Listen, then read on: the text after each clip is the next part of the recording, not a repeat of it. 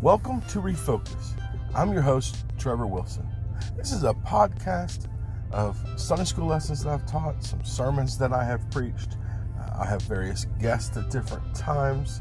Uh, basically, the, the whole idea is to just kind of refocus back on the Word of God, going back to those Bible stories, studying the scriptures. Let's just, just kind of get out of ourselves, out of our own thinking, and go back to the Word of God and see what He has to say. I love those old Sunday school lessons when we were kids.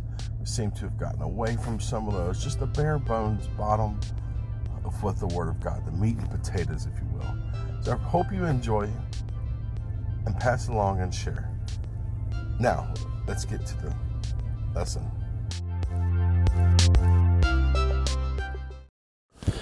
Hello again.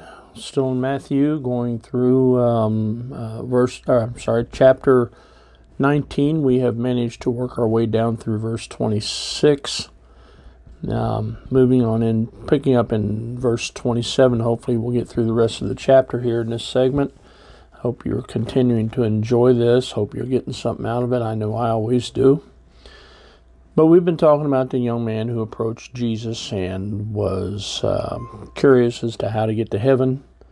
Um, but, you know, he'd already made up his mind that, you know, it was going to be through the good things that he had done. He's basically challenging Jesus because Jesus recognized what he was up to. And so Jesus said, you know, basically Jesus is pointing out that you've already decided you're going to get there based on your good works. So let's take a look at your good works. And so he challenges him based on that. And he gets down to the point where he says, okay, you need to give up everything you got, give it to the poor, and follow me. And that's where he trips him up. And the young man um, decides he can't do that. So he only talked about the six commandments that has to do, that have to do with uh, man's relationship with man, and you know he couldn't even pass that test. So he didn't even bother getting into the points that uh, that illustrate or, or that uh, you know focus on our relationship with Jesus Christ. But he, he you know he does then kind of talk about the result of that with the uh, disciples because Peter comes to him then of course the disciples have witnessed this exchange with Jesus and Peter comes to Jesus with a question now I want to point out that you know, I think Jesus orchestrates a lot of things in our lives. I'm not saying he controls every word we say and every thought we have, but there is a a measure of control I think that he has in order to bring about his will. And this is kind of an incident where I think that happens because Jesus wants to answer this question that Peter asked in verse 27. So the question is, it says, Then answered Peter and said unto him, Behold, we have forsaken all then followed thee. What shall we have therefore? And Peter's kind of he's speaking in the plural here, so he's speaking on behalf or asking on behalf of the apostles. And, uh, you know, he asked this question that on the surface sounds like it's a very selfish question. He's saying, we've done all this stuff, so now what's in it for us? Peter's not in disagreement or anything. He's not challenging or, or anything of that nature. He's curious.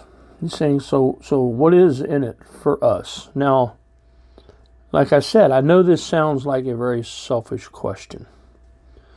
But think about this. The disciples were already following Jesus. And what Peter says is true. They had given up everything. Um, now, when they did this, when they made the decision to do that, they did that without consideration for reward. They didn't strike up a bargain with Jesus. They weren't looking for any kind of uh, advancement or wealth or anything of that, nature. They just they understood that Jesus was the Son of God. And he came to save them. That he was their only hope. And they said, you know what? Our very lives, our very eternal souls depend upon this. And so we're just going to follow you. So now Jesus wants to point out the benefits of following Jesus Christ. And, and he does. In verse 28, he says, And Jesus said unto them, Verily I say unto you, Now ye which have followed me in the regeneration, when the Son of Man shall sit on the throne of his glory, ye also shall sit upon twelve thrones, judging the twelve tribes of Israel. So he gives a glimpse into the future. And he talks about those who follow him through the transition of the new heaven and the new earth, and you know all, all that. Um, and he says this this is what's going to happen. And, and, folks, I just want you to point out. In fact, I'll mention a few things here in a few minutes about the benefits of serving God, giving your life to Him wholly and completely. Um, he says there's a special place for you in my kingdom and, and, and even something even more so for of course the 12 apostles. So he kind of speaks forward into the book of revelation which talks about you know the end times in chapter 4 i believe it is when he begins to refer to the uh, you know the four and twenty elders um, referring to the apostles and and uh, and and um, you know Israel. So he says, you know, there's going to be a time in the future when you're going to sit upon twelve thrones, and um, he says you're going to judge. You're going to you know you're going to judge the twelve tribes, and you're going to have that special place beside me. Now, now, folks, you and I won't sit on those thrones. We won't have that position, but the apostles will. Um, you know, and there's a whole discussion about whether that 12th apostle is Matthias or Paul, and, you know, on and on and on. You can talk about that forever. But what he's trying to point out here is there is a reward. Of course, for you and I, you know, the Bible talks about uh, the five crowns that he offers, and we don't have time to get into all those. Maybe we'll at some other point, but um, there is great reward in serving uh, Christ. And, and he says um, in verse 29 And everyone that hath forsaken houses, or brethren, or sisters, or father, or mother, or wife, or children, or lands, for my name's sake, shall receive an hundredfold and shall inherit everlasting life. So he says, whatever you give up, you're going to be rewarded a hundredfold. Now, of course, my mind initially goes back to Job and the things that Job lost during that test, um, you know, in that confrontation with Jesus and Satan. Um, and then Job, um, Job was restored, his family and, you know, and wives and the whole thing, his wealth. But I don't think that's really what he's talking about here. I, I don't think this has anything to do with material wealth because, quite frankly, he's talking about a time after the transition into the new heaven and the new earth and I don't know that wealth is really going to be an issue. I, you know, it's there's going to be a true state of um, concern for one another. There won't be that pursuit of material wealth. God's just going to provide whatever we need. I think, and everybody that's there is going to be serving God. We're going to be in one mind and one spirit, and there's not going to be the sinful division that we now have in a fallen world. Things are just things are just going to be different. So I, I, don't think it matters. You know, he's saying, you know, what we have in this world doesn't is of no consequence anyway. You can't take it with you. And why would you want to take it with you? What what's wealth going to do for you in heaven? There's really no value there in heaven when you're living in a place that has streets of gold and jasper walls and all the different things that the Bible, you know, uses to describe heaven.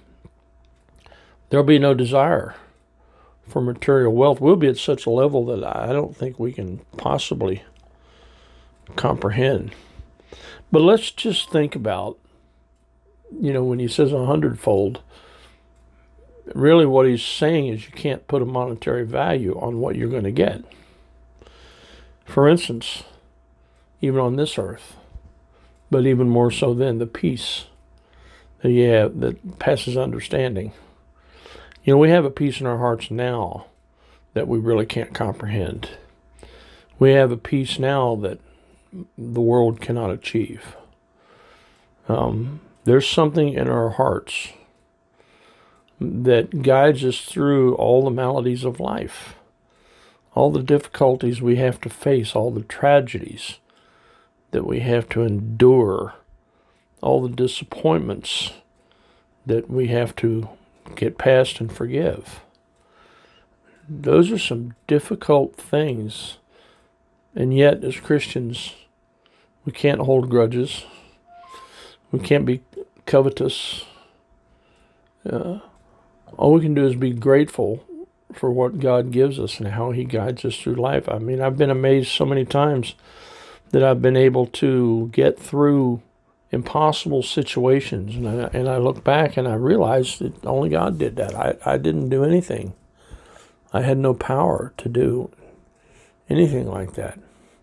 And it gives me a kind of peace that um, it's just nothing short of miraculous. Yeah, I'm just grateful that I have Christ in my heart and He's on my side and it, I'm, I'm on the winning side. Not only peace, there is eternal bliss. Can you imagine what it's going to be like when we get to heaven? How it's going to feel? I mean, don't don't don't you have this huge sigh of relief when you get something behind you? Maybe it's just something minor like paying off a note on your car or a mortgage on your house or you know getting a debt behind you or or or, or perhaps doing a job, uh, accomplishing a task that you put a lot of work into and, and you know finally you've been able to put it behind you. What a joy you have. Um, when a child grows to maturity and gets married and begins you know to have their own family and and you realize that just maybe you did a pretty good job in raising that person um, there's a joy, there's a sense of satisfaction in a job well done. Um, but just think of what it's going to be like when you get to heaven. We put this whole life behind us. And all the woes and dread and fears and worry that we had in this life will be no more. I mean, total bliss. All the pains and aches of the body will be gone. That, you know, all worried about losing weight and getting fit and all the stuff of life that is so difficult and so so heavy and such a burden to bear. Eternal bliss, folks. We're going to be in heaven. God's going to take care of uh, all of that for us. Um, physical fitness is one of the things that I, you know, I just kind of mentioned. You know, it's always such a struggle. You gain weight, and then you lose weight, and then you gain it all back. Um, you get in shape, then you get out of shape, then you get in shape. And it's all such hard, difficult, laborious work. Um, all the effort that we have to go to to make our bodies presentable um, you know, to get to get cleaned and ready to accomplish a task and that sort of thing. But think about here's here's something else, and and I, this list is certainly um, you can't exhaust it. But think about this relationships. Now, of course, we, we think more in terms of our relationship with Jesus Christ and how much greater it's going to be in heaven than it ever was here on earth. Um, but relationships with one, with one another, and many wonder, you know, what's going to be like with your spouse when you get to heaven. You know, will you still have that spousal relationship that you had here on earth? I, you know, I, I don't have an answer for that. I don't think anybody does. We can only imagine. But whatever it is, this is one thing we do know. It's going to be better than it was here. Whatever it was here, it's going to be better there. Um, same, probably not. Definitely, I would think different, but better. It's going to be a relationship that we can't can't possibly imagine. And to just try and get through this thing, uh, we've only got one verse left, and he says, But many that are first shall be last, and the last shall be first. Now, I don't believe for one moment that he's saying that people will be ranked. It's not a matter of those who are popular on earth won't be popular in heaven and vice versa. I don't think it has anything to do with that. I think basically he's trying to say that there will be no such ranking in heaven. There will be no such recognition like we have here on this earth. you know, when you get to heaven, people like David and Paul, Moses and Abraham and Timothy and all you know all the apostles and so all the great men and women, Ruth and Esther and you know the, the characters that we have read about, the people and the events that we've studied and taught all our lives, they'll be just like you and I. They'll they'll just they'll be equals. There'll be no difference as far as who we are and what we've done and that sort of thing. Folks, heaven is going to be a wonderful place the relationship we have with Jesus Christ here on this earth is nothing like it's going to be when we get to heaven. Our relationship with one another is going to be different, and heaven is going to be different. Man, it's just going to be so glorious. I, I, I almost I can't help but shout sometimes when I think about it. So that's chapter tw- uh, 19. We'll try to pick up in chapter 20 next time. Goodbye and God bless.